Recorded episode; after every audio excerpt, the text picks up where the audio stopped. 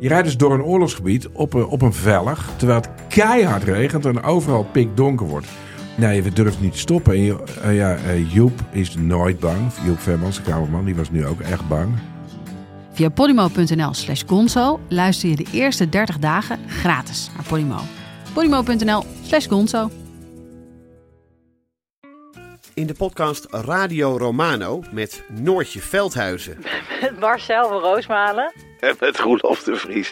brengen we alle drie elke week een zogenaamde signalering mee. Wat heb jij nou weer bij je? En aan het eind bepalen we wie de winnaar van de week is. Echt een angstcultuur aan het Lege worden. huls die je er bent? Ja, dat gaat eigenlijk altijd onvriendelijk. Luister nu naar Radio Romano bij Podimo. Via podimo.nl slash Radio Romano luister je 30 dagen gratis. Er kwamen 111 inzendingen. En de jury heeft ze allemaal afgekeurd. Men vond het allemaal te wild, te ondoordacht, te... Dit is Betrouwbare Bronnen met Jaap Jansen.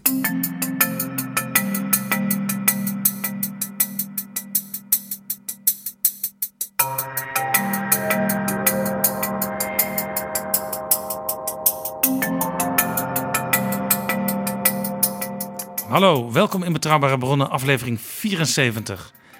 Bijna de laatste van het jaar, maar na deze volgt er nog één. PG, welkom. Dag Jaap. Waar gaan we het in deze bijna laatste aflevering van 2019 over hebben? We gaan het hebben over een tentoonstelling. Een tentoonstelling die heet Nooit gebouwd Den Haag. Ja. En die loopt op dit moment in het Haags Historisch Museum. Dat is om de hoek bij de Tweede Kamer op de Korte Vijverberg. In het prachtige 17e eeuwse klassicistische Doelengebouw. De Doelen, moet je denken, de Sint-Sebastiaansdoelen. De heilige Sebastiaan was natuurlijk in de middeleeuwen eh, de beschermheilige van de schutterij. Dus het was het hoofdkantoor van de schutterij van Den Haag. Dus zeg maar de politie en de bewakers van de openbare orde. Vandaar ook waarschijnlijk eh, dicht bij het Binnenhof, zodat alles goed in de gaten kon worden gehouden. Exact. Daar kun je dus die tentoonstelling zien. En er is ook nog een mooie catalogus, een boek aan verbonden, geschreven door Lex van Tilburg. Ja, dat is echt een juweel.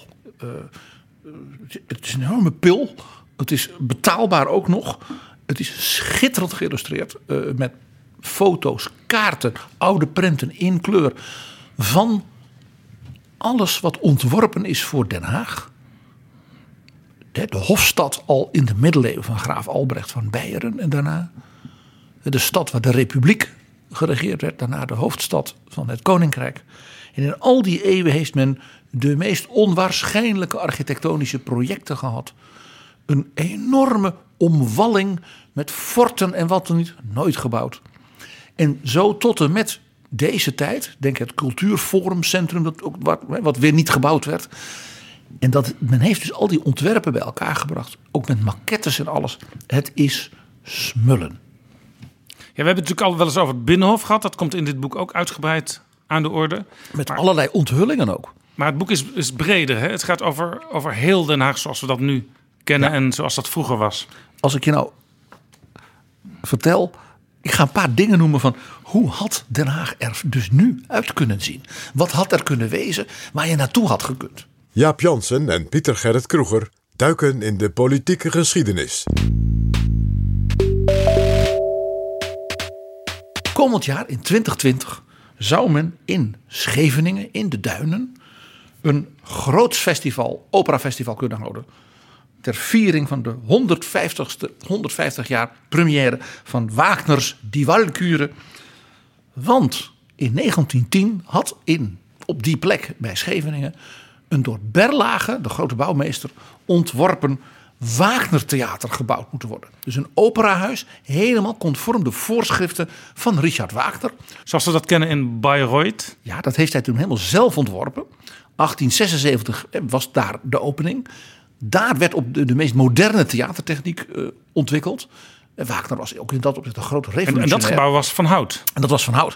En een Berlage, ze had dus als daar een ontwerp gemaakt in zeg maar, dus, eh, Jugendstil-stijl van net zo'n zaal met de allernieuwste technologie voor dus het uitvoeren van met name het werk van Richard Wagner. Het natuurlijk ook voor de vele Duitse badgasten uit de elite in Duitsland die naar Scheveningen kwamen, natuurlijk een enorme extra attractie had moeten zijn. Dus vanuit de kuil naar het Wagner Theater.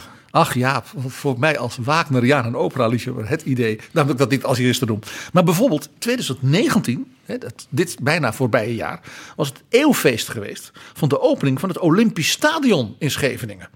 Het Olympisch Stadion, dat kennen we natuurlijk uit Amsterdam. Ja, maar er was dus een ontwerp voor in Den Haag bij Scheveningen. Want er werd blijkbaar gestreden tussen die twee steden. Ja, het idee was dat of in 24 of in 28 Den Haag stad zou kunnen worden van de Olympiade. En bij uh, Scheveningen, met het strand, met het gezond. dat was in die tijd was dat ook zo'n mode van gezond leven en zo. Daar hoorde dus ook sport bij. En ook massasport. Hè. We hebben het echt over de, de, de, jaren na 1900. De massacultuur kwam.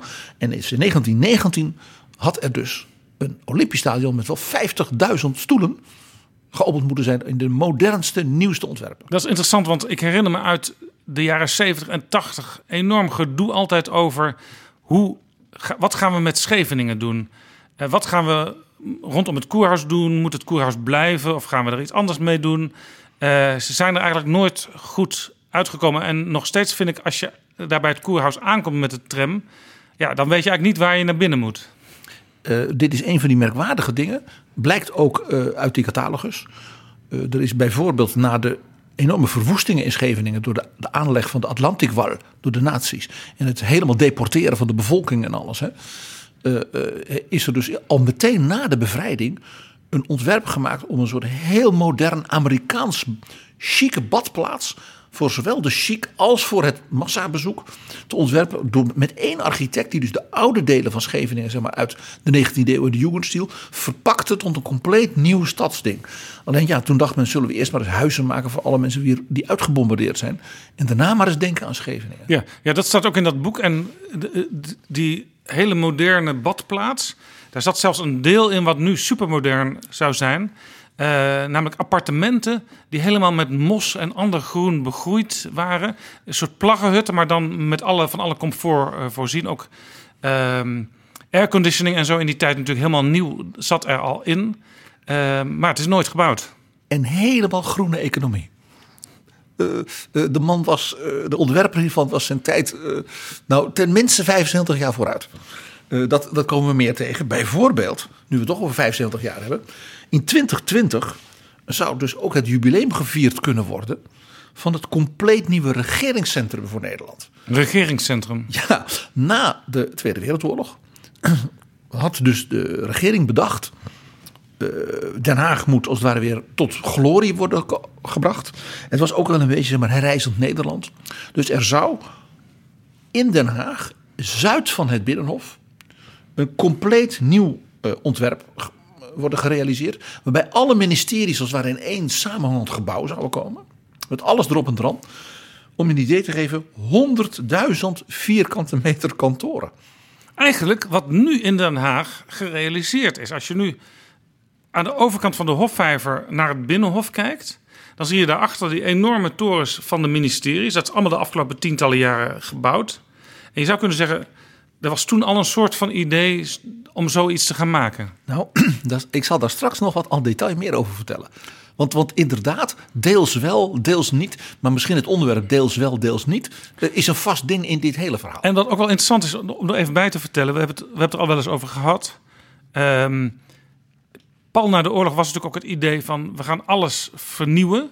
Er komen nieuwe politieke partijen... waarin alle, allerlei kleine partijen opgaan.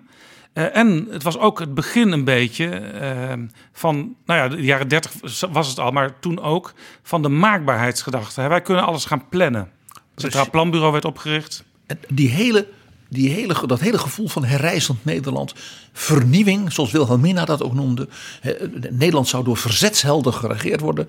De politieke partijen zouden eigenlijk moeten verdwijnen. En dus ook de hele architectuur van Den Haag zou vernieuwd moeten worden. En allemaal in één geheel uh, ja, die, deze associatie, als ik straks er iets meer over vertel, dan zal het naar voren komen dat, dat, dat, je, dat is heel raak wat je zegt. Nou ja, we hebben het er al even een keer eerder over gehad, ja. We zouden in 2020 nog een groot jubileum vieren. Namelijk 150 jaar de opening van het paleis voor het parlement. Dat koning Willem III in 1863 schonk aan de Tweede Kamer. Dat zou in 1870 klaar hebben moeten zijn. En eh, nou ja, wat, wat we toen al zeiden, uh, een ontwerp dat zijn gelijke in Europa niet kent. En we, we, zullen straks de details die op die tentoonstelling zeer fraai tentoongesteld worden, nog wel wat bespreken.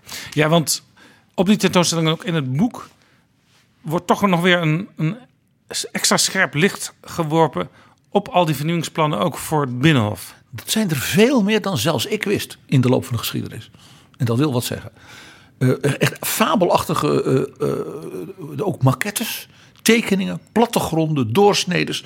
Het is echt smullen. Maar in dat boek en ook in de tentoonstelling, één ding overtreft echt alles. En het is uit 1905. En dat is de wereldhoofdstad van het internationalisme. Den Haag zou in de duinen, zeg maar noord van Huis ten Bosch, Benoordenhout, uh, zeg maar aan de kant van Scheveningen en Wassenaar, dat duingebied, Meijendel en dergelijke, daar zou een complete nieuwe stad worden gebouwd. Een centrum waar dus alle academies van wetenschappen, internationaal overleg, maatschappelijke vernieuwingen bij elkaar zouden brengen ter bevordering van de wereldvrede. Dus het Vredespaleis was eigenlijk een soort beginnetje van iets, ja, een droom. Ja, dus een compleet nieuw urbaan centrum. Wanneer zijn de Verenigde Naties definitief in New York gevestigd? 1945. Dus het zat ongeveer in, in, in die gedachte van er moet een wereldhoofdstad komen. Ja, ja. En, en, en de aanknopingspunten ervan, daar zal ik straks meer over vertellen. Uh, het was zo populair, dit idee. Uh, het echt een soort droom van rond 1900. Uh, dat toen het Vredespaleis als het ware werd opgedragen van alle grote uh, kunstenaars in de wereld, kom met een ontwerp, er 215 gebouwen in ontwerp zijn ingediend om daar in Den Haag te worden gebouwd. 215. De maquettes, de tekeningen in deze tentoonstelling daarvan ongelooflijk. Er waren bijvoorbeeld, wat ik zelf een hele bijzondere vond, iemand die zei: als het dus een vredespaleis is en een wereldhoofdstad voor echt heel de wereld, dan moet je ook de bouwstijlen die als ware het allermooiste van de wereld bijeenbrengen, in elkaar voegen. Dus er zijn ontwerpen, het is een soort Romaanse kathedraal qua torens, met een koepel ja, die het midden houdt tussen, ik zal maar zeggen, de Sint-Pieter in Rome en de Taj Mahal in Agra. Met er een gebouw ernaast, dat is een soort Maya-bibliotheek. Egyptische elementen, een beetje oud-Griekenland en Rome. Nou, dat soort dingen, je weet niet wat je ziet. En natuurlijk, men heeft dus een vredespaleis gebouwd. En ja, ik als liefhebber denk dan, ach, ach, ach, wat jammer. De vierde prijswinnaar was de grote Jugendstil architect uit Wenen, Otto Wagner, geen familie van. En die heeft in Wenen dus een hele serie echt sublieme gebouwen neergezet. En zijn ontwerp voor dat Vredespaleis was zo mooi. Den Haag had echt het meesterwerk van de Wiener Secession, zoals de stijl waarin hij bouwde, kunnen hebben. Maar helaas. Overigens in 1905, toen dat uh, Vredespaleis er kwam, toen hadden wij in Nederland uh, nog altijd een minister van Defensie, die minister van Oorlog heette. Zeker. Dat vond Wilhelmina, koningin Wilhelmina, ook prachtig. Want koningin Wilhelmina, zoals bekend, vond dat hele Vredespaleis helemaal niks. Wilde Wilhelmina dan niet dat Den Haag extra in de picture zou komen wereldwijd? Hierdoor? Uh, wow, niet zo heel erg hoor. Ze was gewoon dol op het leger. En die malle neef van de tsaar Nicolaas II van Rusland. Een autocraat, ja. Uh, die vond dat hij de vredesvorst van de wereld moest zijn. Dat vond ze hem eigenlijk een beetje belachelijk. Hmm. Ja, zo gaan die ja. dingen. Niet echt realistisch van, eh, van die neef. Nee, nee. Dat vond ze, nou ja, haar Russisch bloed, zullen we maar zeggen. Uh, zullen we beginnen met dat regeringscentrum. Dat met, als we na de Tweede Wereldoorlog was bedacht. Ja, een nieuw Nederland, ook een nieuw regeringscentrum. Precies. En het zou worden gebouwd, gegroepeerd rondom een enorm plein. En dat zou dan plein 1945 heten. Dus dat gaf ook bijna aan, Nederland werd opnieuw gesticht. Een soort nieuwe jaartelling. Ja, inderdaad, inderdaad. Nou was natuurlijk Den Haag... Zoals, zoals, zoals eh, mijn ouders, maar zeker mijn grootouders die er helaas niet meer zijn... al- altijd als referentiepunt bij elk diner wat we hadden... spraken over de oorlog. voor en na de oorlog. Ja. Nederland was natuurlijk voor die tijd een neutraal, eh, koloniaal wereldrijk. Dat in Europa hè, alle, iedereen een beetje op afstand hield. En 1940 was in dat opzicht natuurlijk in twee opzichten de grote inbreuk. Namelijk, het kon niet meer in Europa net doen of de rest niet bestond. En dat koloniale wereldrijk bleek dus een reus op lemende voeten. En na de bezetting hebben we onze knopen geteld... en ons gerealiseerd dat we ons moesten aansluiten bij...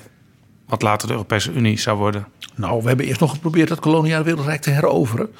En onder druk van onder andere Amerika is dat, eh, en het Marshallplan heeft men dat gestopt. Het heeft even geduurd hoor, voordat dat doordrong. Maar goed, de reden waarom men ook de mogelijkheid zag, was eigenlijk een hele gruwelijke. Vlak voor het eind van de Tweede Wereldoorlog is, natuurlijk is Den Haag verwoestend gebombardeerd. Eh, en met name bijna het historische hart van Den Haag, delen daarvan, zijn toen geraakt. Bij vergissing. De bedoeling was om eigenlijk een paar honderd meter verderop eh, die bommen in een hele grote strook te laten vallen. Op de lanceerinstallaties van de V2-raketten van de nazi's. Die dat werd in het Haagse bos gedaan. En men heeft dus eigenlijk een paar honderd meter te vroeg, als het ware, die bommen afgeworpen. En het was niet precies genoeg doorgerekend. En die vielen dus op de voorkant van het Lange Voorhout. Op grote delen van de straat daarnaast. Vandaar dus dat daar nu dat moderne ministerie van Financiën staat. Dat staat op gebouwen. En bijvoorbeeld die Amerikaanse ambassade.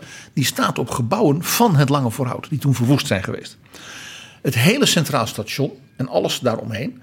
En de, heel dichtbevolkte buurt, Bezuidenhout. Daarachter zijn dus verwoest. Alles lag in puin.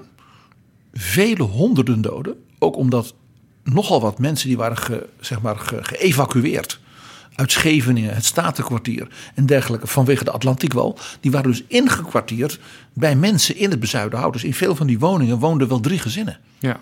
Stonden die lanceerinstallaties van de nazi's in het bos... omdat ze dan minder goed zichtbaar waren vanuit de lucht? Ja, dus echt rond het paleis, Huis ten Bosch. Eh, dus dat was een bombardement bij vergissing. Eh, deed dus niet wat het had moeten doen, namelijk die installaties eh, kapot maken. Maar het had dus gruwelijke effecten voor die arme mensen. En voor dus een heel groot deel van de stad. Want dat ging ook allemaal in vlammen op.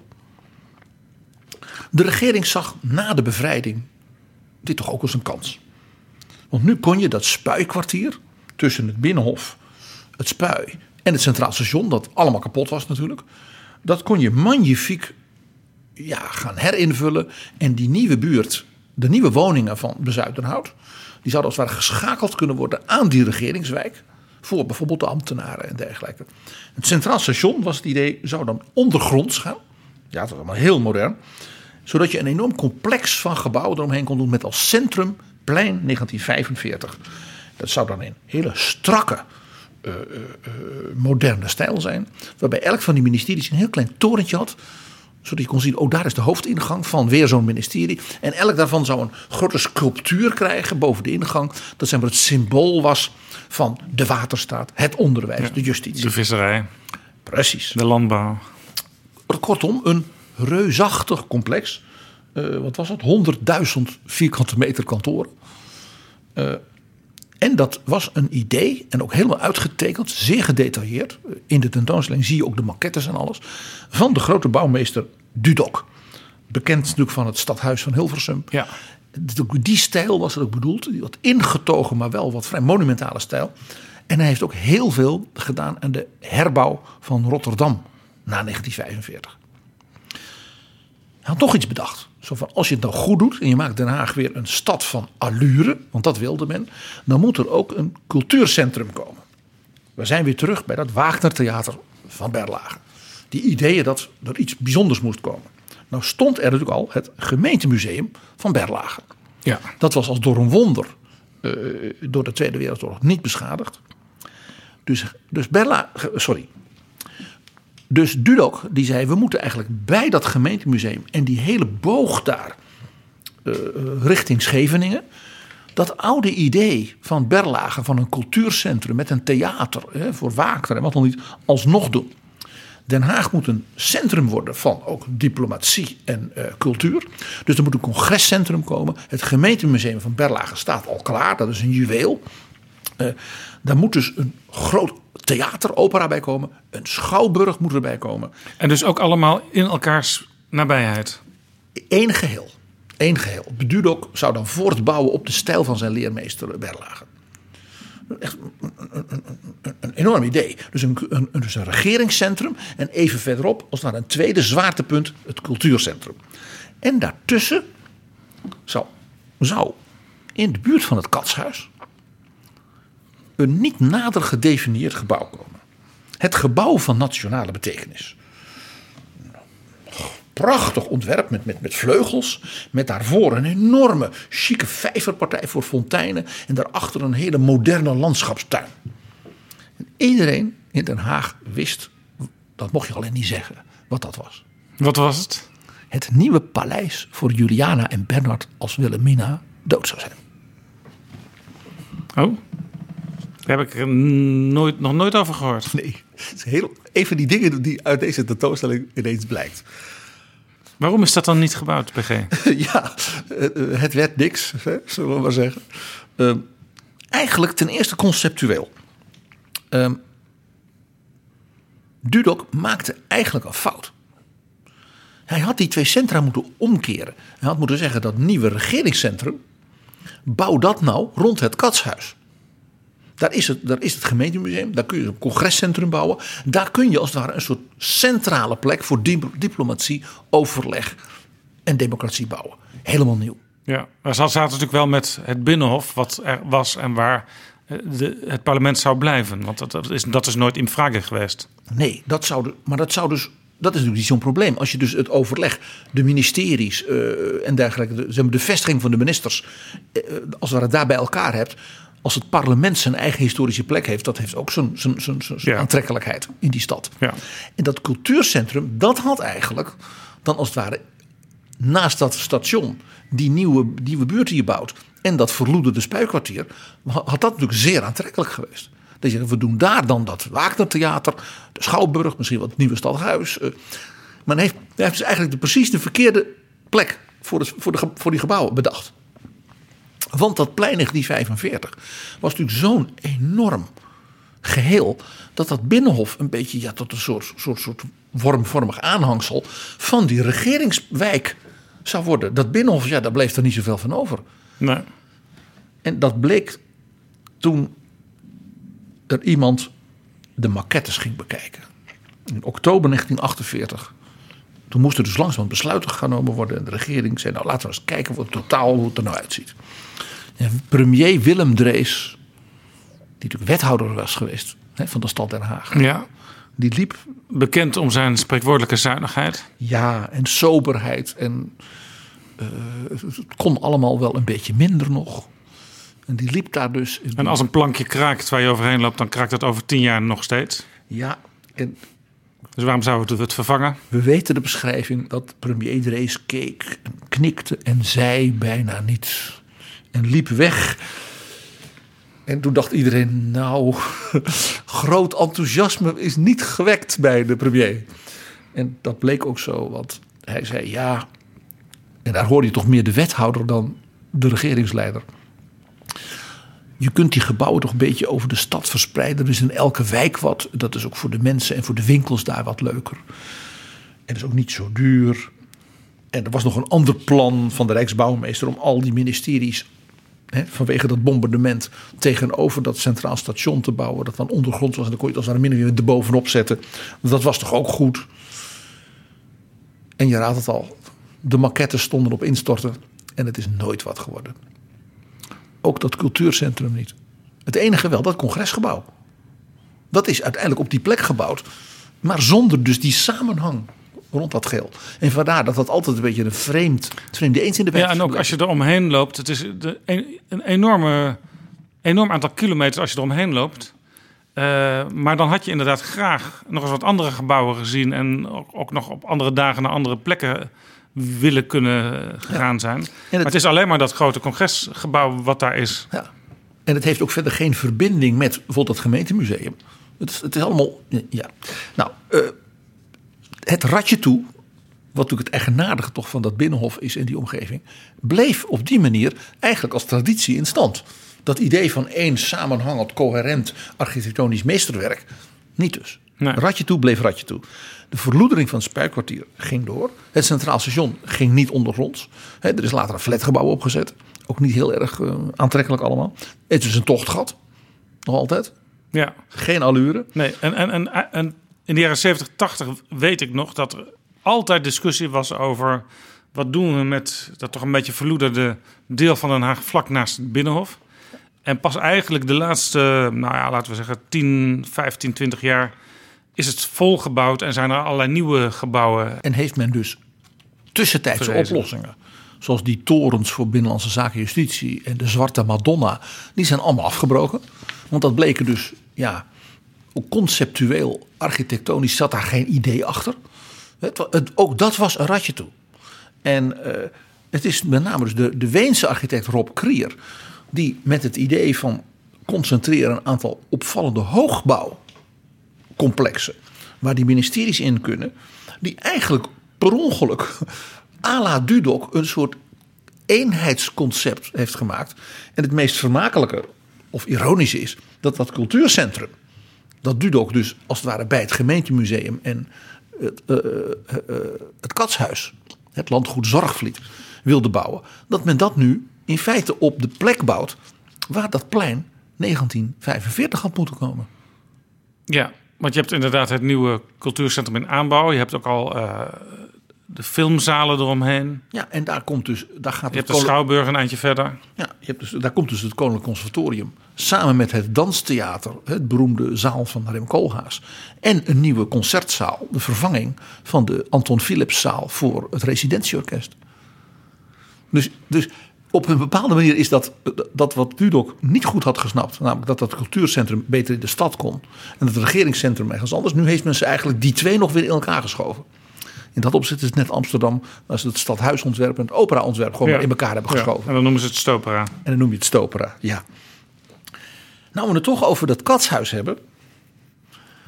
Daar zou dus een koninklijk paleis ineens zijn verschenen. Voor Bernard en Juliana. En dat kwam er niet. Maar zal ik je eens wat vertellen. Het was niet de eerste keer dat daar geen koninklijk paleis kwam. We gaan naar 1838. Kroonprins Willem was getrouwd met zijn Russische prinses. Annette, de lievelingszus van tsaar Alexander en tsaar Nicolaas. Die wij kennen als Anna Paulowna. Anna, de dochter van tsaar Paul, Pavlovna. Ja. En ja, die was natuurlijk Petersburg gewend. Ik bedoel, als er natuurlijk één stad Met zijn, is... met zijn brede grachten en zijn grote, imposante gebouwen. Hermitage en dan die enorme tsarenpaleizen, de buitenverblijven. Ja, Peterhof, Pavlovsk. eh, elke tsaar had zijn eigen paleis. Pavlovsk betekent Pauls paleis. En de Hermitage. niet En de. Hermitage en het Winterpaleis en het Zomerpaleis. Het, en natuurlijk hun grootmoeder, die ook Anna Paulona en die twee broers, de tsaar had opgevoed, was natuurlijk Catharina de Grote. Die had hen ja, stijl en eh, klasse en kunst en alles en regeren bijgebracht. Dus die arme Anna komt in dat Den Haag.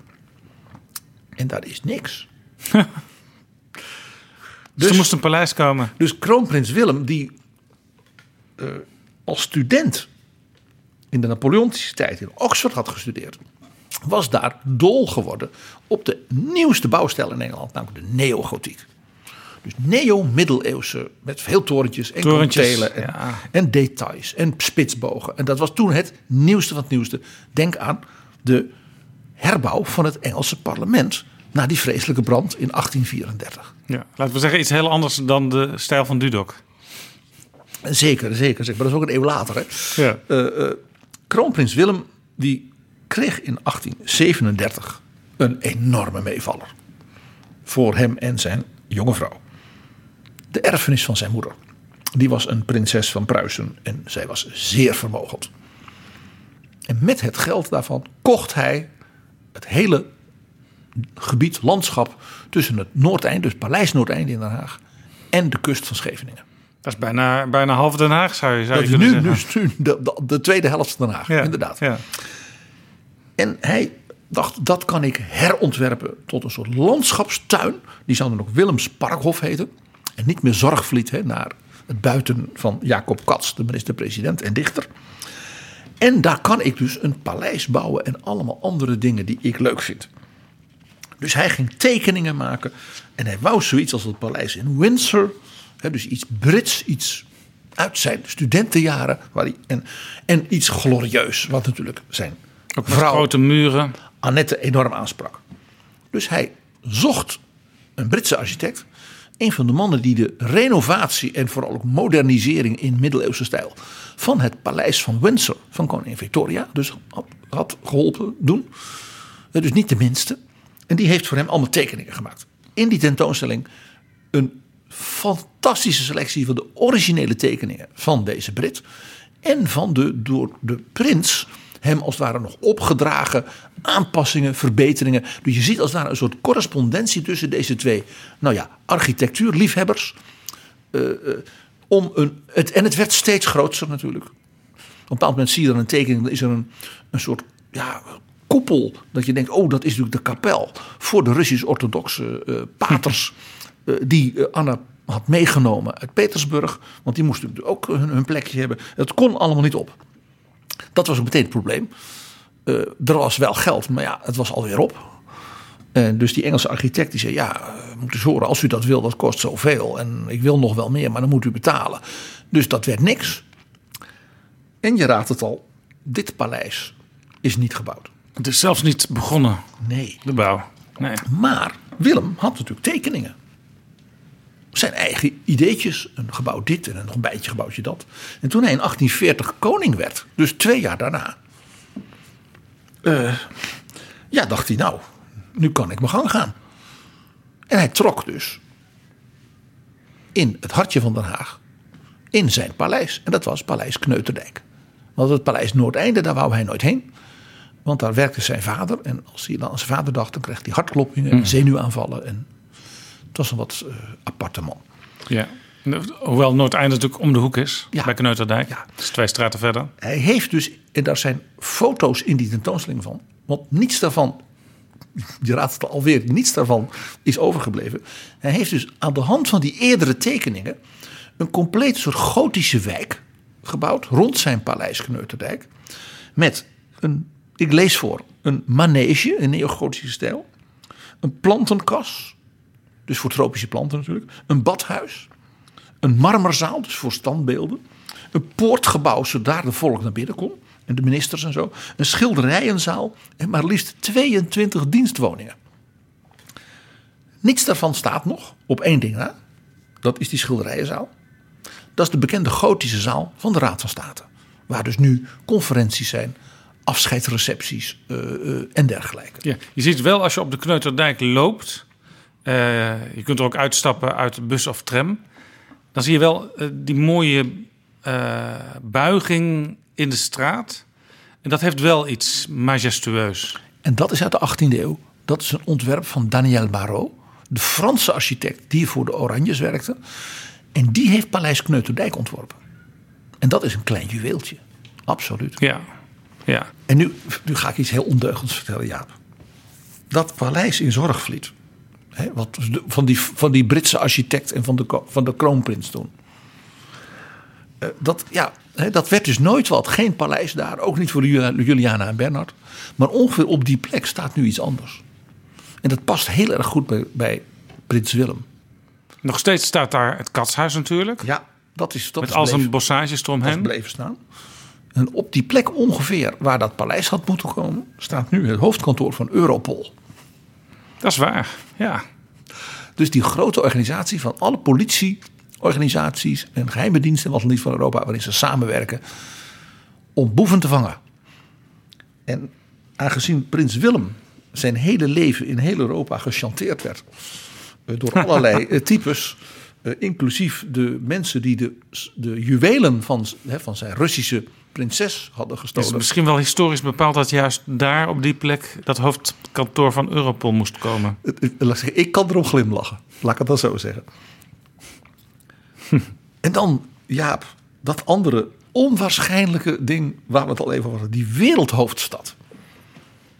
Hoofdstad van het internationalisme staat er heel groot op die kaart die in eh, het Haagse Historisch Museum hangt. Ja, echt reusachtig gedetailleerd getekend. Met elke duinkop waar dan een gebouw op zou kunnen. En on, ja, dus het was niet zomaar iets, het was echt heel gedetailleerd uitgewerkt. Het begon natuurlijk met de schenking van anderhalf miljoen dollar. Dat was in die tijd een vermogen. Door Andrew Carnegie om een hof van arbitrage voor conflicten eh, tussen landen. Ja. Andrew. Carnegie was natuurlijk een, een, een rijke ondernemer uit Amerika. Een, een spoorwegmiljardair. Ja. En die wou iets goeds doen voor de mensheid. Zoals eigenlijk de traditie is bij grote ondernemers in Amerika, dat ze op een gegeven moment een deel van hun geld voor goede doelen willen bepalen. En dan ook vaak hun grote naam eh, op het gebouw eh, willen hebben. En Carnegie, dat is echt een van de oprichters van die, van die traditie. Die heeft bijvoorbeeld overal bibliotheken laten Ja. bouwen. En bijvoorbeeld Voor- iedereen kent die, die wel eens in New York een tour heeft gemaakt, Carnegie Hall, waar je ook naar binnen kunt. Schitterende concertzaal. Ja. Waar Ella Fitzgerald en al dat soort mensen vaak opgetreden hebben. Het was vooral klassieke muziek hoor. Maar in elk geval, eh, eh, dit, wat Carnegie deed dus heel veel voor kunst en cultuur. Bibliotheken. eh, bijvoorbeeld ook de Carnegie Foundation was een heel wetenschappelijk instituut dat de kwaliteit van onderwijs bevorderde. Tot de dag van vandaag wordt daar van alle studies gedaan en dergelijke. Nou, een van zijn ideeën was ook wereldvrede via arbitrage in plaats van oorlog. Toen was er een actiegroep en die zei: Ja, een hof van arbitrage met een gebouw, dat is mooi, maar dit moet beter kunnen. Dus die zeiden: Als we daar eens een hele stad omheen bouwden, waar dus alles wat maar met vrede en samenwerking en de vooruitgang van de mensheid, geconcentreerd wordt, dan kunnen die elkaar ook inspireren. Wetenschappers, diplomaten, politici. Een actiegroep kwam ermee. Dat waren waarschijnlijk ook diplomaten of oud-diplomaten. eh, wetenschappers, eh, ondernemers, eh, van alles wat. En die gaven dus een opdracht voor het ontwerp van zo'n stad. En de beroemde architect De Basel eh, heeft ook onder andere in Amsterdam Ja. voor die tijd hele moderne, mooie gebouwen neergezet. Op de, op het, op de Vijzel, weet je, op de Vijzelstraat. Precies, Het gebouw eh, van de bank. juist. En wat nu ook eh, door het gemeentearchief wordt gebruikt. schitterend ontwerp. Nou, op die, op die ideeën, dat was toen dus heel modern. Dat, zat al, dat ging al richting Art Deco. Eh, eh, en hij was mede gegrepen ook door die actiegroep. Door een toen heel populaire soort filosofisch-religieuze stroming, de Theosofie. En die zei, dus die stad moet ook een ontwerp hebben conform de theosofische gedachten. Dus een organische vorm. Ja, dat moest een achthoek worden, een octogoon, met kosmisch-geometrische lijnen, zodat al die lijnen als in de gedachten van de mensen ook allemaal bij elkaar kwamen in het centrum. Daar zou dus een enorm plein komen, 1500 hectare groot, met een heel groot gebouw. Daar is door Berlage nog een ontwerp voor gebouwd. En dat plein, zo heet het plein van de verbroedering der mensheid. Het plein van de verbroedering der mensheid. En dat gebouw zou dan het pantheon van de mensheid worden. Dus alle grootste geesten van de mensheid zouden daar geëerd worden. In de tentoonstelling hebben ze een virtual reality. Dan mag je zo'n, krijg je zo'n bril op. En dan loop je echt door dat gebouw en door die wereldhoofdstad. En kijk je zelfs van boven naar dat gebouw. Nou, ik heb echt zitten genieten. Dat hadden we dus in Den Haag allemaal kunnen hebben, PG. Een tweede stad in feite.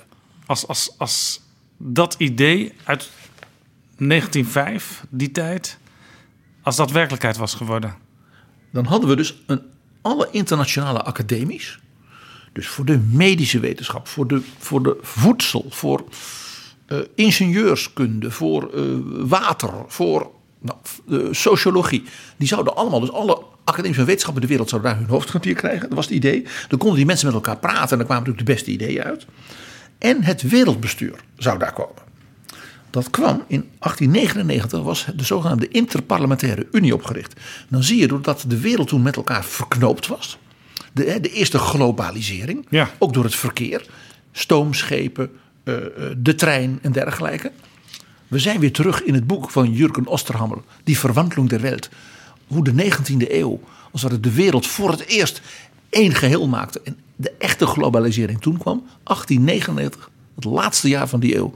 De oprichting van een soort wereldparlement. Ja, ook heel interessant dat eh, bijna zoals er eh, soms tegenwoordig ook gedacht wordt.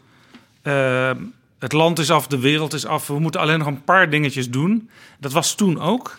We, we, we streven naar een perfecte wereld. En er moet een wereldhoofdstad komen zodat we al die perfecties kunnen bespreken en nog perfecter kunnen maken. Ever closer zou je kunnen zeggen. Dit was dus het hoogtepunt van het mensheidsoptimisme. Dat door de wetenschap, technologie en ook door de liberale gedachte, de vrijheid, alles alleen maar beter zou worden. Ja, zo ook een beetje wat later eh, gezegd is. eh, de geschiedenis is voltooid. Iedereen is vredelievend. Fukuyama. Iedereen is liberaal. Iedereen denkt logisch en pragmatisch over de dingen na. En ook toen het optimisme van het menselijk vernuft. De wetenschap zorgt uiteindelijk dat alle wereldproblemen worden opgelost. Ja, dus dat, die interparlementaire unie zou als een soort proto-wereldregering daar gaan vergaderen. Met twee kamers, dat was allemaal, geregeld, dat waren in die tekeningen. Dus een soort tweede kamer voor de hele wereld. En dan een soort senaat voor de hele wereld, waar allemaal, zeg maar, alle grote staatslieden met elkaar de, de wereldvrede zouden bespreken.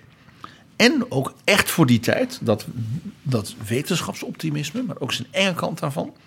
Er zou nog een tweede stad, want ja, als je één stad bouwt, waarom dan niet nog een tweede? Eh, die zou er omheen worden gebouwd, als een soort schil.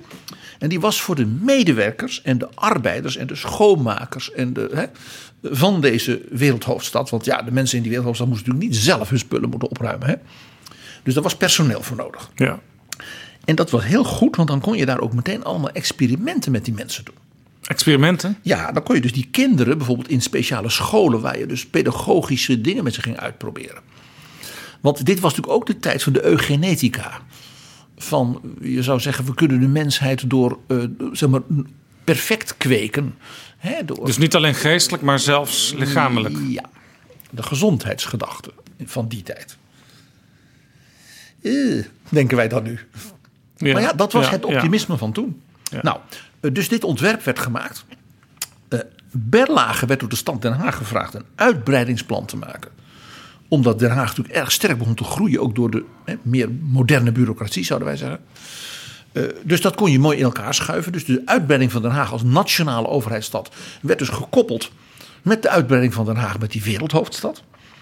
Eh, de Basel heeft toen aan Berlage een soort update gegeven van de allernieuwste ideeën voor deze wereldhoofdstad. En ja hoor, hoera, hoera.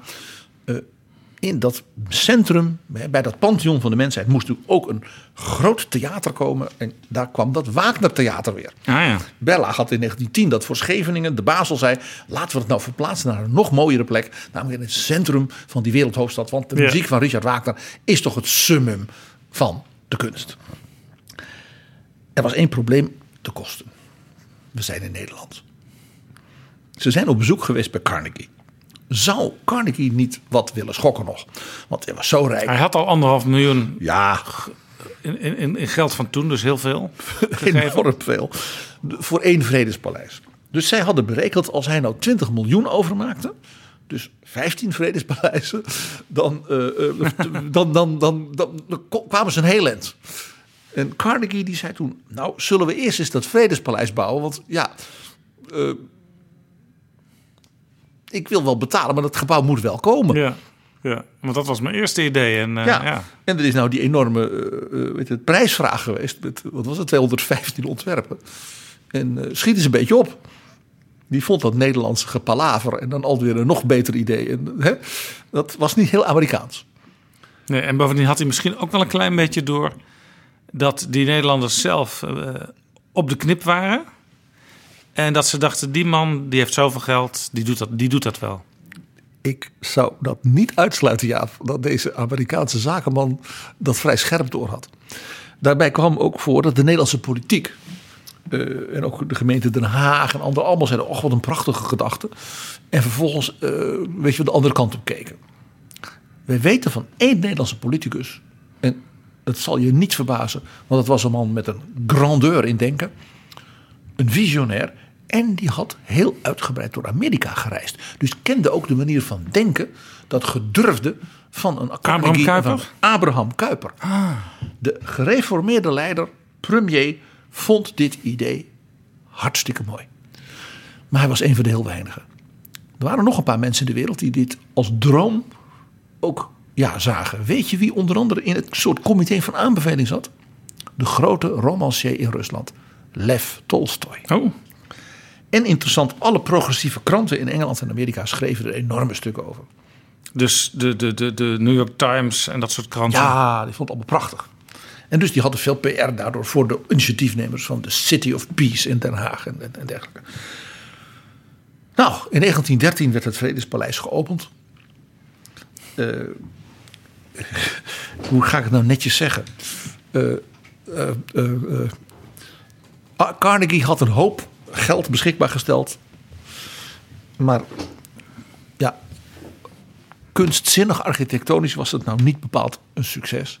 Het ontwerp dat uiteindelijk had gewonnen was een soort poging om een mengvorm te doen van Hollandse renaissance met ja, een soort Vlaamse torens. Ja, als je het nu ziet, dan zie je één toren die ook niet helemaal op een logische plek staat. En dat is ook niet zo gek. Want oorspronkelijk zou het er vier zijn. Op elke hoeken van het complex één. Maar ja, het moest toch allemaal een beetje minder. eh, Dus zelfs daar is op bespaard. Dus die ene toren bleef over. Als je dat dan legt naast die maquettes, die ontwerpen die dus in die tentoonstelling te zien zijn. Nou, mijn hart bloedt dan hoor. Eh, maar niet alleen het mijne, de, de, zeker de jonge moderne architecten van 1913. Ik, ik ga je een paar teksten voorlezen wat ze over het gebouw zeiden. Alles wat oudbakken, duf, duf en versleten is, heeft men in Den Haag gebouwd. Men heeft voor heel veel geld een architecturaal misbaksel gecreëerd. 1913. Een jaar later werd Frans Ferdinand met zijn vrouw vermoord in Sarajevo. Ja. En begon de Eerste Wereldoorlog. En toen verdwenen alle, al die optimistische, eh, al die tamelijk megalomane ideeën, die verdwenen in het archief. Ja, En daar worden ze nu dus uitgehaald en in het Haagse Historisch Museum tentoongesteld. ga dat zien, ga dat zien. Maar Den Haag als stad van vrede en recht. Toch als dat idee, laten we dat hier met elkaar proberen. Ja, nou ja, dat is wat de huidige gemeente enorm propageert. Hè? Stad van vrede en recht. Heel veel dingen worden georganiseerd in dat kader. En jij zult mij niet kwalijk nemen dat ik de verbinding hiermee met burgemeester Wim Deetman van Den Haag, als minister mijn baas, die dat heeft opgepakt, dat ik dat toch wel weer heel mooi vind.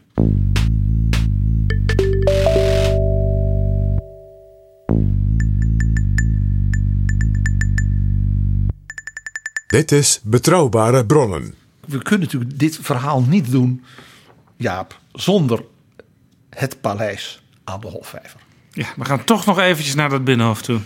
Want dat is toch wel ook in deze expositie weer het absolute hoogtepunt. Is ook een heel, hele soort vleugel binnen de expositie is gewijd aan het Binnenhof. We hebben in Betrouwbare Bronnen aflevering 43. Dat ging over het ratje toe van gebouwen aan het Binnenhof en de hele historie eromheen. Ze hebben al heel veel aandacht aan dit onderwerp geschonken. Ja, en, en, en, en toen speelde ook al dat enorme gedoe van de Kamer met de architecten en wat dan niet. Je zult nu aan het verhaal uit de historie, wat in die expositie zo prachtig is, ook gedetailleerd is uitgebracht, merken dat er niets nieuws onder de zon is. Eh, het Rijksvastgoedbedrijf eh Raymond Knops en Khadija Ariep hebben vele voorgangers, zo blijkt. We beginnen maar eens met koning Lodewijk Napoleon. Ja. Daar is hij weer, hè? in betrouwbare bronnen. De broer van de grote Napoleon natuurlijk, die met het bewind in Nederland belast werd. Ja, de keizer maakte zijn broer Louis koning. En ook best wel een, een soort compromis met eh, het Franse bewind sloot. Want hij vond dat Nederland toch zijn eigenheid had. En dat je het hier niet eh, volledig moest verfransen. Nee, en dat, dat, hij kreeg ook heel snel conflicten met zijn broer, omdat hij eh, ja, een ook heel persoonlijke affectie voor Nederlander ontwikkelde. Ja, en de Nederlanders waren eigenlijk verwacht. ook best wel positief over hem toen hij eenmaal bezig was. Toen hij eenmaal bezig was, zei men, hij, hij bedoelde het in elk geval heel goed. Hij was heel ijverig. En hij, hij moderniseerde ook een heleboel dingen. Nou, één ding dat hij wou moderniseren, en daar was hij toch echt heel Frans. Dat was natuurlijk, hij zei: Kijk, ik ben koning. De hoofdstad is Amsterdam. Ik heb genationaliseerd voor mij persoonlijk dat stadhuis. Het paleis op de Dam inmiddels. het Koninklijk Paleis. Dat was het stadhuis. Hij had dus ook die balustrade, dat balkon gebouwd, zodat hij kon wuiven naar het volk. Dat was er daarvoor niet, voor de burgemeester. Nee, dat is dus waar later ook de, bijvoorbeeld koningin Juliana de macht aan Beatrix overdroeg. En Beatrix aan Willem, Ja. Willem, Willem Ja. Alexander. Dat hebben we te danken aan de familie Bonaparte. Laten we dat niet vergeten. Maar dan moest er in Amsterdam natuurlijk wel ja, een, iets van een regeringscentrum zijn. De hoofdstad heeft een regeringscentrum. Dit was natuurlijk Frans gedacht. Parijs. Dus hij zei, er moet een compleet nieuw ding in Amsterdam worden ontworpen. En Misschien wel aan de rand van de stad. Daar zijn niet heel veel eh, maar, concrete ontwerpen. Kunnen we misschien ook nog wel eens apart een, een aflevering aanwijden als we daar genoeg materiaal voor kunnen vinden? Nou, Voorlopig is dat er niet, moet ik zeggen. Eh, alleen, ja, dat Den Haag. Ja, hij vond het helemaal niks. Dus hij, hij keerde eigenlijk de rug naar Den Haag en het moest in Amsterdam gebeuren.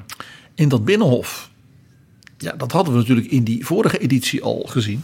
Die ridderzaal, dat was één groot winkelcentrum. Daar was Ja, het casino. Precies, hè, de kleine Wolfgang Amadeus Mozart... die aan de hand van zijn vader met zijn loodje ging kijken... of hij misschien wel een trompetje, een viooltje of een beer had eh, gewonnen. Helaas, het was weer een spel met nieten in Nederland. Het, het, het binnenhof stond op instorten ook. Ja. Eh, Zoals dus- nu ook wel eens gezegd wordt dat het... eh, Ja, ik, ik, Jij trekt zelf de associaties maar met het heden. Ehm, dus hij zei: dat moeten we even gewoon op zijn Frans, centralistisch, eigentijds en beslist doen. Gewoon nieuw bouwen. Alles afbreken. En we verkopen dan die plek aan die Hofvijver.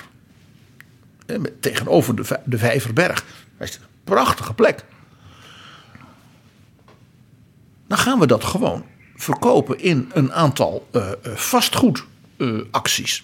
voor hele mooie villa's met uitzicht. En houden we nog wat geld over. En dat geld kan ik gebruiken om in Amsterdam dan zeg maar een nieuwe ministeries en een parlementsgebouw neer te zetten. Ja. Nou. Slim bedacht. Je, je moet er toch niet aan denken. Al, al dat- stel dat dat gebeurd was, dat was nog heel apart geweest.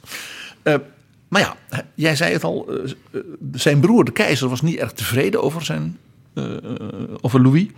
Heeft hem dus na, binnen vier jaar afgezet. En heeft toen zelf het bewind overgenomen. En toen was dus de Nederlanden onderdeel van het Franse keizerrijk. Met als chef Napoleon. Ja. En daar was al een hoofdstad Parijs, dus er hoefde geen nieuwe hoofdstad gebouwd te worden. Nee, en eh, het afbreken van dat binnenhof, dat was ook weer zo wat. En dan moest je dat verkopen. En het ging bovendien heel slecht met de economie door de blokkade van Engeland. Dus Nederland verarmde in hoge mate. Eh, dus wat heeft Napoleon gedaan? Die heeft zich dat binnenhof gelaten voor wat het was. Heeft daar in de ridderzaal een militair hospitaal gevestigd voor zijn leger. En in de gebouwen van het parlement was dus de militaire rechtbank. Dus wie deserteerde kon daar de kogel krijgen. Ja. Het is, dat is, dat is, ja, er is van alles gebeurd in dat parlementsgebouw. Hè? Later hebben de nazi's er ook huis gehouden. De Gestapo had er een, een- had er een martelplek. Maar ik, ik heb zelfs zoiets van, ook die militaire rechtbank. Daar zijn dus Nederlandse jongens veroordeeld omdat ze niet naar Rusland wilden. Geef ze eens ongelijk. Ja. Weet je nog, het boek, toen met het boek van de Buma's. Ja, wat was het? 15.000 jongens heen, 500 levend terug. Ja. Ja, nou. En toen kwam natuurlijk het grote moment. 1863, koning Willem III. Die zegt, er moet een paleis komen voor het parlement. Ter herinnering aan de terugkeer van de Oranjes 50 jaar daarvoor, 1813, naar Den Haag. ja. En dat hebben we al wel besproken. Hè? Zeker, zeker. Nou, in deze tentoonstelling... Iedereen die dat een mooi verhaal vond, moet erheen, sowieso. Want daar zijn dus de ontwerpen te zien... die voor dat paleis zijn opgetekend door architecten uit heel Europa. Er was één Nederlandse architect... die heeft een gebouw gez- gezegd... het hele binnenhof zou worden afgebroken. Dat was wel een beetje weer Lou- Louis Napoleon. De ridderzaal zou dan het atrium worden van een compleet nieuw, reusachtig neoclassicistisch gebouw. Waarbij dan als herinnering aan de republiek van Oldenbarneveld en dergelijke, en de gebroeders De Wit, zou dan die ridderzaal als het ware ingepakt worden. Dus dat houten dak en die binnenkant in het hartje van dat gebouw. Als een soort ereplek voor ceremonies. Ja. En verder alles weg. Dus dan zou er op het binnenhof zou dan dus daar een plein zijn met erop dus een reusachtig neoclassicistisch paleis. Ja. Ook, ook hele hoge verdiepingen. Ja. Nou, dat was nog meer het geval bij het ontwerp van de gebroeders Ludwig en Emil Lange. Daar heb ik toen in die eerdere aflevering al iets over gezegd. Er Er waren Duitsers en die hadden de psychologie van Willem III als opdrachtgever heel slim door. Die, bouwden, die ont- ont- ontwierpen een soort neo-barok eh, gebouw. Eh, ja, voor mij maar op één ding onmiddellijk leek. Namelijk de Mariinsky Opera in Sint-Petersburg. Dus de Rus Willem III, hè, die er zo trots op was. Dat, de, hè, de kleinzoon en achterkleinzoon van, van, van, van, van de Grote. En zijn oom was de tsaar. En, hè, die werd dus door deze Duitse architect gekieteld met dat gebouw. Want zij wisten dat hij dat soort architectuur zou herkennen. En mooi vond. En het ook prima zou vinden als dat in Nederland ook een hele prominente rol zou gaan spelen. Een beetje als Wenen, Dresden, Petersburg. Hè, dat. En eh, de- deze Duitse architecten wisten ook een beetje, die kenden de Nederlandse markt ook. Ze waren namelijk ook bezig met het ontwerpen voor een gebouw in Amsterdam. Het Willem I Museum. En dat kennen wij nu als het Rijksmuseum. Oh, natuurlijk, ja. Want ter ere aan koning Willem I, dat Ja. speelde toen nog. Dat hebben ze later eh, een beetje weggepoetst. Omdat hij met een katholiek ging trouwen. En toen mocht hij niet meer vernoemd worden. Ach ja. Maar toen was nog het idee, het Willem I museum. Waarbij dus de collectie van de Oranjes en van ja, alle anderen. Dus de alle Rembrandts en eh, dergelijke. Die zouden in dat nieuwe gebouw. En ook daar hadden die gebroeders Lange zo'n soort eh, reusachtig ontwerp voor. Probeer je even in te denken. Stel dat ze dus die opdrachten wel hadden gekregen.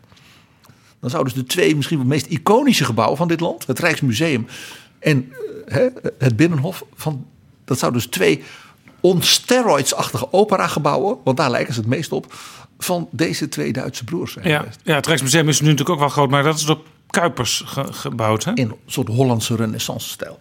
Eh, als je in die tentoonstelling kijkt naar dus de ontwerpen, dan zie je dat de hele Noordvleugel, zeg maar aan de Hofvijver, van het Binnenhof zou volledig worden afgebroken.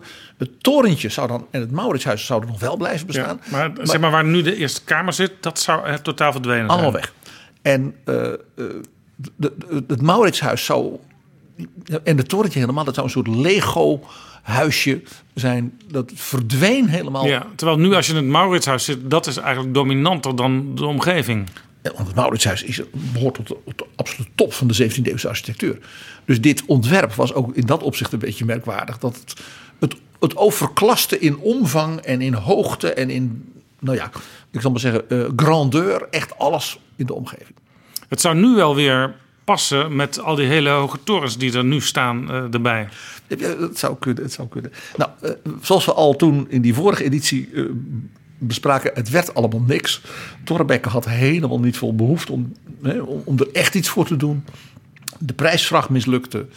Eh, en nu hebben we een thema, ja. De prijsvraag mislukte. Want Oh ja. dit gebeurde vaker.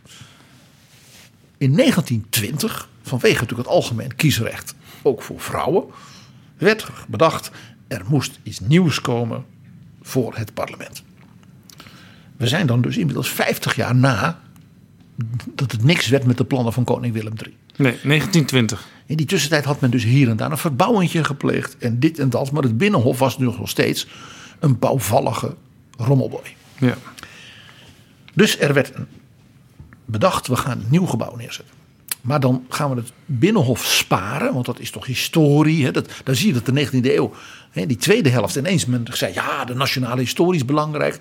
Daarvoor wou- zei men, breek gewoon af. zie je dus die omslag. Hè? Ja. In 1920 zei men, ja, maar we hebben nog een ander stuk terrein. En daar kan je het neerzetten. En dat was zeg maar het gat eh, tussen het Kamergebouw, zoals het nu is, en het spui waar nu het stadhuis staat.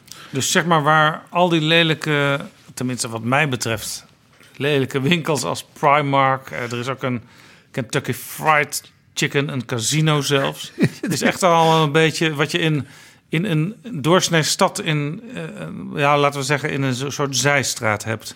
Of in de stationsbuurt. Eh, eh, Nederland is het enige land waarbij het parlement je dat soort gebouwen er meteen naast hebt. Daartegenover heb je dus een hele grote McDonald's aan het Buitenhof. Ja, dat is Nederland. Ja, Burger King. Ja, nou, in geval dat stukje zou dan worden afgebroken. Toen was er dus nog geen Kentucky Fried Chicken in 1920. En Rijksbouwmeester Knuttel, die wilde iets groots neerzetten. En die zei, we moeten wel veel ruimte hebben. Dus die, we moeten de hoogte in. Dus die kwam met een ontwerp met een toren in Art Deco-stijl. Doet een beetje denken aan Radio Kootwijk. Oh ja. Alleen deze de toren zou z- 100 meter hoog worden. Dus dat is zo hoog als de Domtoren in Utrecht. Maar nou niet in gotische, maar in Art Deco-stijl. Dan zou je een heel groot deel van Nederland vanaf de top kunnen bezien. Eh, ja, de, de- als de parlementariërs helemaal bovenin vergaan, dan konden ze zwaaien naar hun kiezers. Je begrijpt, dat zou natuurlijk alles in Den Haag eromheen en zeker ook het Binnenhof volkomen eh verpulveren De, bijna. kiezers in Utrecht die zouden dan ook nog hun parlementariërs... eh, ja. vanaf de wa- Dom. er waren ook nog wat andere ontwerpen, die waren allemaal wat, wat, wat, wat kleiner, maar die, die, die hadden niet veel, niet veel allure. En het kabinet eh, moest natuurlijk beslissen. En ja, toen zagen ze het prijskaartje, 6 miljoen gulden. En de minister van Binnenlandse Zaken van dat kabinet die zei, nou, ik heb nog eens rondgekeken. We kunnen voor een veel kleiner bedrag nog wat extra interne verbouwingen doen. En een beetje een renovatietje hier en een kantoorplekje daar. En dan hebben we genoeg. Eigenlijk wat, wat ook bij de renovatie, althans de nieuwbouw van de Tweede Kamer uiteindelijk ook een beetje zo was eh, destijds. Niks slopen, maar alles een beetje met elkaar verbinden en we zijn weer klaar. Ja. En vooral geen eigentijdse gedachten. Want er kwam weer een prijsvraag. Nou, die van 1977, 78. Oh ja, dit gaat al een beetje naar wat ik, wat ik net noemde Ja, ja, toen. ja, ja, ja, ja. Ja. Eh, die doet allereerst denken aan het Vredespaleis. Want eh, dit was echt een ding. eh, van we kunnen nu echt iets moois gaan doen. En alle jonge architecten uit de hele wereld die zeiden: we gaan voor de Netherlands iets spannends neerzetten. Die plek met historische dingen en, en dat heeft iets. En Nederland was hip, en Nederland was progressief, en Nederland was. Hè? De laatste jaren van het kabinet Den Uyl was dat de jaren van het kabinet van acht. Er kwamen 111 inzendingen. En de jury heeft ze allemaal afgekeurd. Men vond het allemaal te wild, te ondoordacht, te... Nou ja, alles afkeuren. Waren dat dan, dan, conservatieve architecten die in die jury zaten? Nou ja, het was een beetje van alles wat. En ze hebben toen besloten, 11 van de 111, dat is natuurlijk helemaal geen toeval, eh, een soort eh, ja, schouderklopje te geven van we vinden dit een interessant ontwerp. En, nou, er ontstond. En we een- willen eigenlijk op basis van die elf wel verder misschien denken. verder kijken, maar misschien ook niet. En toen ontstond er in de pers, ook in de cult- culturele pers en dergelijke, een enorme toestand. Want internationaal werd gezegd: er is één ontwerp van de 111. Die zat wel bij die 11 eh, zeg maar, gepremieerden. Die springt er in alle opzichten uit. Dat is zo gedurfd en zo spannend en zo boeiend. En daar, is echt, daar zit zo'n goed idee achter. En dat was van de jonge architect Rem Koolhaas. hey, dat is interessant, want dat is dus de man van hetzelfde architectenbureau. Wat nu de renovatie van het parlementsgebouw van de Tweede Kamer zou gaan doen. Maar dat uiteindelijk toch op een zijspoor is beland. Ja, Nu in 2019. Ja, en dus in 78 was het ontwerp van de, zeg maar, de chef van dat kantoor, OMA, was dus eh, internationaal bejubeld. Wat deed hij namelijk? Hij deed iets heel, ja, heel, heel interessants. Die zei, het idee dat waarschijnlijk achter die prijsvraag zit. Maak nou een gebouw dat een beetje past, een beetje moderne stijl, maar wel past in ongeveer wat het nu is zodat alles een beetje blijft zoals het is. En Koolhaas zei, dat klopt helemaal niet als je naar de geschiedenis kijkt. Er is voortdurend in elke eeuw weer iets afgebroken en dan weer een nieuw ding neergezet dat helemaal niet bij paste. En in de 19e eeuw hebben ze de hele ridderzaal. Het is helemaal geen integraal systeem, dat Binnenhof. Elke eeuw heeft er een heel eigen ding. Die balzaal, hè, waar de, de, de kleine Mozart ineens muziek ging spelen. Nou, die paste helemaal niet bij eh, eh, zeg maar dat eerste kamergebouw met zijn 17e eeuwse plafondschilderingen. De rolzaal uit de 13e eeuw, eh, ja, Albrecht van Beieren. Nou, dus Koolhaas zei, de 20e eeuw moet zijn eigen zichtbare, als het ware, inbreuk weer hebben op dat complex. Want dat complex wordt daar spannender, boeiender en ook eigenlijk permanenter door. En je wordt je ook meer bewust dan, als je er doorheen loopt, dat je door de eeuwen wandelt. Dus hij kwam met het idee om twee bijna soort haakse, slanke, soort glazen uh, ja, flatgebouwen, als we schuin in dat complex te laten gaan, precies boven zijn we de balzaal. Want dat gedeelte kon wel weg. Er was dat hotel wat toch niet meer gebruikt werd. En hij heeft dus die, de, vierkante meters zo als het ware in elkaar ge, geschoven... dat je daar een soort pijl van glas in dat complex kreeg. En eigenlijk de architectenwereld, de kunstwereld zei: het is wel gedurfd. En hier zit een idee achter. En het ziet, er, het ziet er ook wel heel knap en mooi uit. Als je houdt van moderne 20e eeuwse bouwkunst. Ja, ik heb wel eens uh, tekeningen van gezien uh, bij, bij, vorige, uh, bij die vorige aflevering van Betrouwbare Bronnen. een beetje opgezocht op internet. Dat was een, vond ik niet een hele mooie tekening. Maar ik zie nu eigenlijk bij deze tentoonstelling een veel betere tekening. Namelijk de tekening zoals die toen ook door de architect ingeleverd is. En er is zelfs een soort fotoconstructie gemaakt van zo gaat het eruit zien. En je ziet dus inderdaad een, ja, een soort plat flatgebouw. Niet, een, niet, heel, niet heel bijzonder van een afstand, maar met als je aan de voorkant komt, een toren in moderne stijl die een echo is van de toren uit de 16e eeuw waar Prins Maurits woonde, waar je ook die prachtige kamer van Mary Stuart hebt. Ja, en die is weer meer een soort vier, vierkante toren. Ja, dat was dit ook. En het interessante is die, dat, die, dat die hele flat, daar zouden eigenlijk alle parlementariërs met hun medewerkers in komen. Dus heel, de huisvesting was in één keer, dat probleem was in één keer opgelost. En in dat, die, meer die vierkante toren, uh, dat zou uh, opvang zijn voor publiek, wat ook naar de plenaire zaal zou gaan. Maar ook bijvoorbeeld de media zouden daarin gehuisvest worden. Ja. Nou, kortom, hij had het als daar geconcentreerd. Waardoor er ruimte in die andere delen van het Binnenhof over, overblaf voor andere functies. En je dus ook het beter kon restaureren in historische stijl. Want hij was dus niet tegen dat historisch Binnenhof. Hij zei, we gaan de historie van het Binnenhof een eeuw, namelijk vanuit de 20e eeuw, weer iets verrijken. Ja, ja, en kantoorruimte, wat natuurlijk vaak recht toe recht aan is, dat zou gewoon in dat nieuwe gebouw komen. En dus, dus kon je mooie dingen doen met de oudbouw. Ja, dus je kon een soort combinatie doen.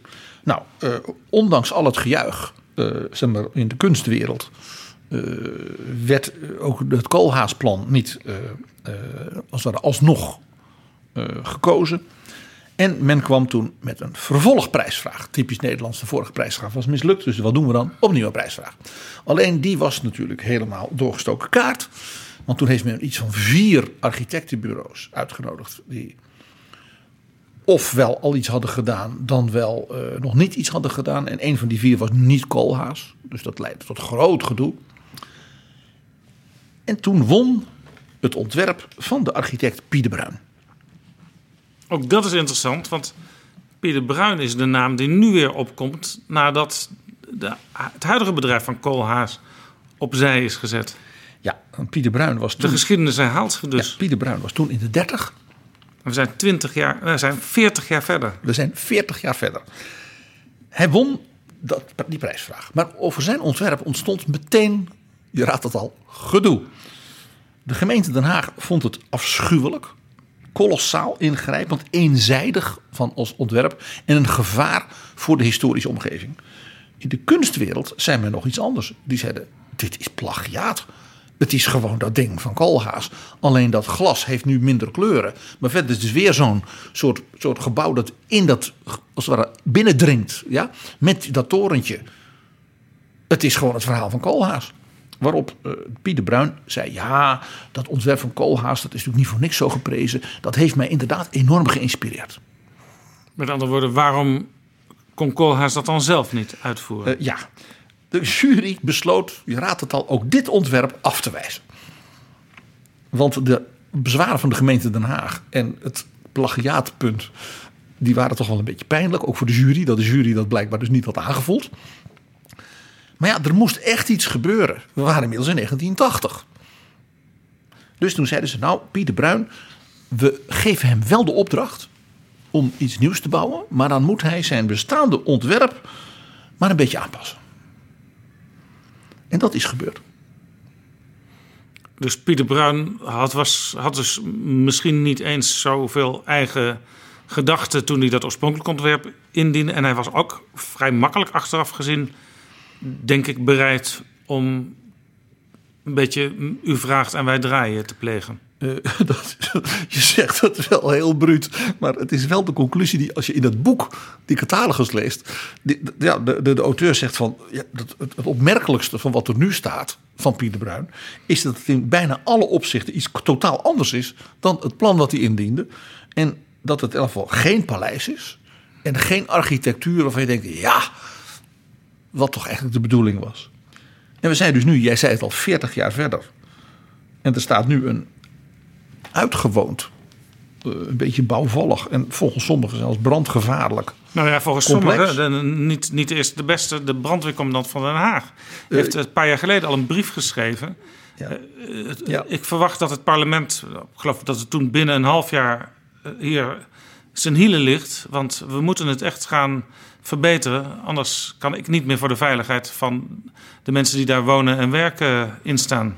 En zelfs premier Rutte die had onlangs ontdekt dat het dak van zijn torentje zodanig onder de mos en de uh, ongedierte en andere uh, dingen zat dat uh, zijn oorspronkelijke idee dat er alleen wat stekkerdozen moesten worden vervangen, dat hij dat kon schudden. Ja, overigens is mos op het dak tegenwoordig weer heel modern.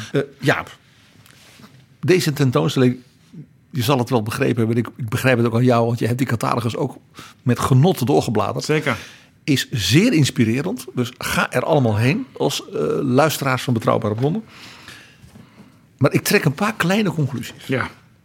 Ten eerste, wat nou opvalt vanaf dus die 16e eeuwse omwalling van Den Haag met al die forten, gedetailleerd uitgetekend, tot en met Pieter Bruin, die ja, uh, Koolhaas natekent en dan, nou ja, dan doe ik maar iets anders als je het zou kunnen samenvatten, de, de architectonische geschiedenis van Den Haag, dan is dat net niet.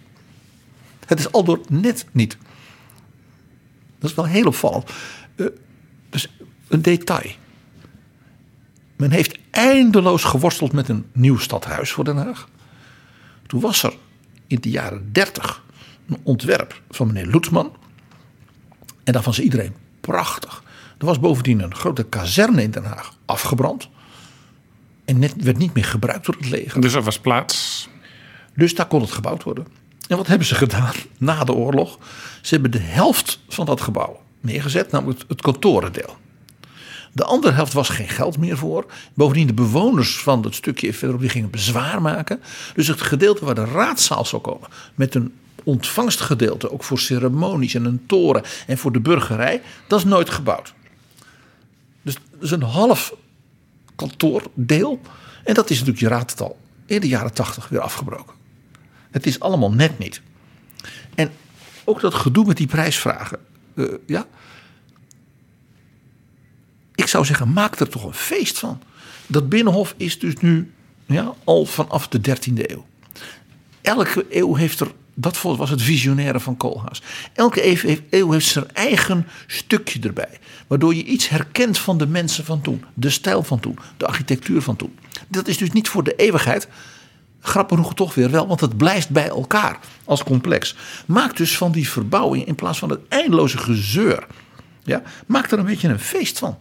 Van wij doen al eeuwen met elkaar, proberen we er iets van te maken. En zelfs dat dat onvolmaakt is, maar elke keer gaan we weer een stapje met elkaar door. Dat zie je in die gebouwen.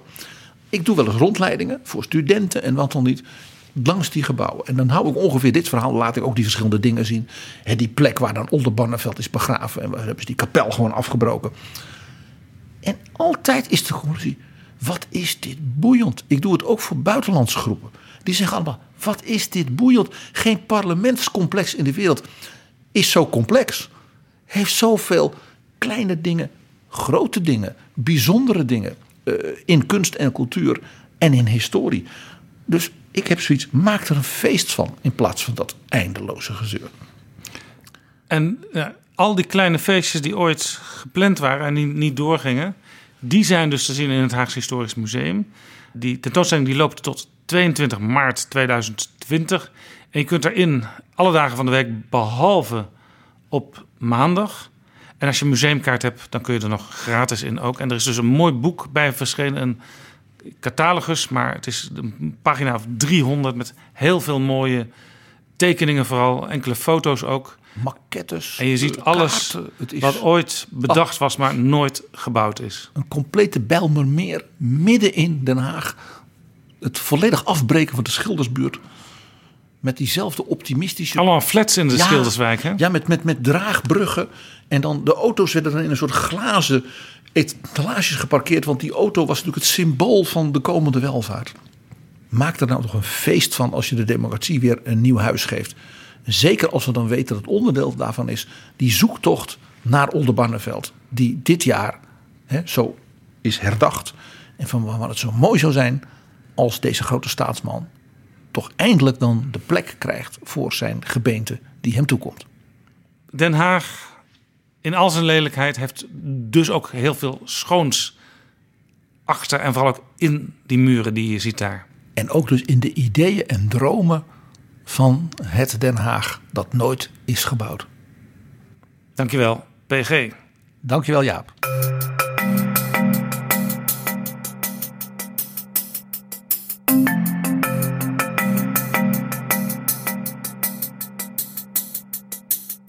Zo, dit was Betrouwbare Bronnen aflevering 74. Er volgt er in 2019 nog één, die verschijnt op Oudejaarsdag. En daarin blikken we, net als een jaar eerder, vooruit op het nieuwe jaar als herdenkingsjaar. Tot dan! Betrouwbare bronnen wordt gemaakt door Jaap Jansen in samenwerking met dag en nacht.nl.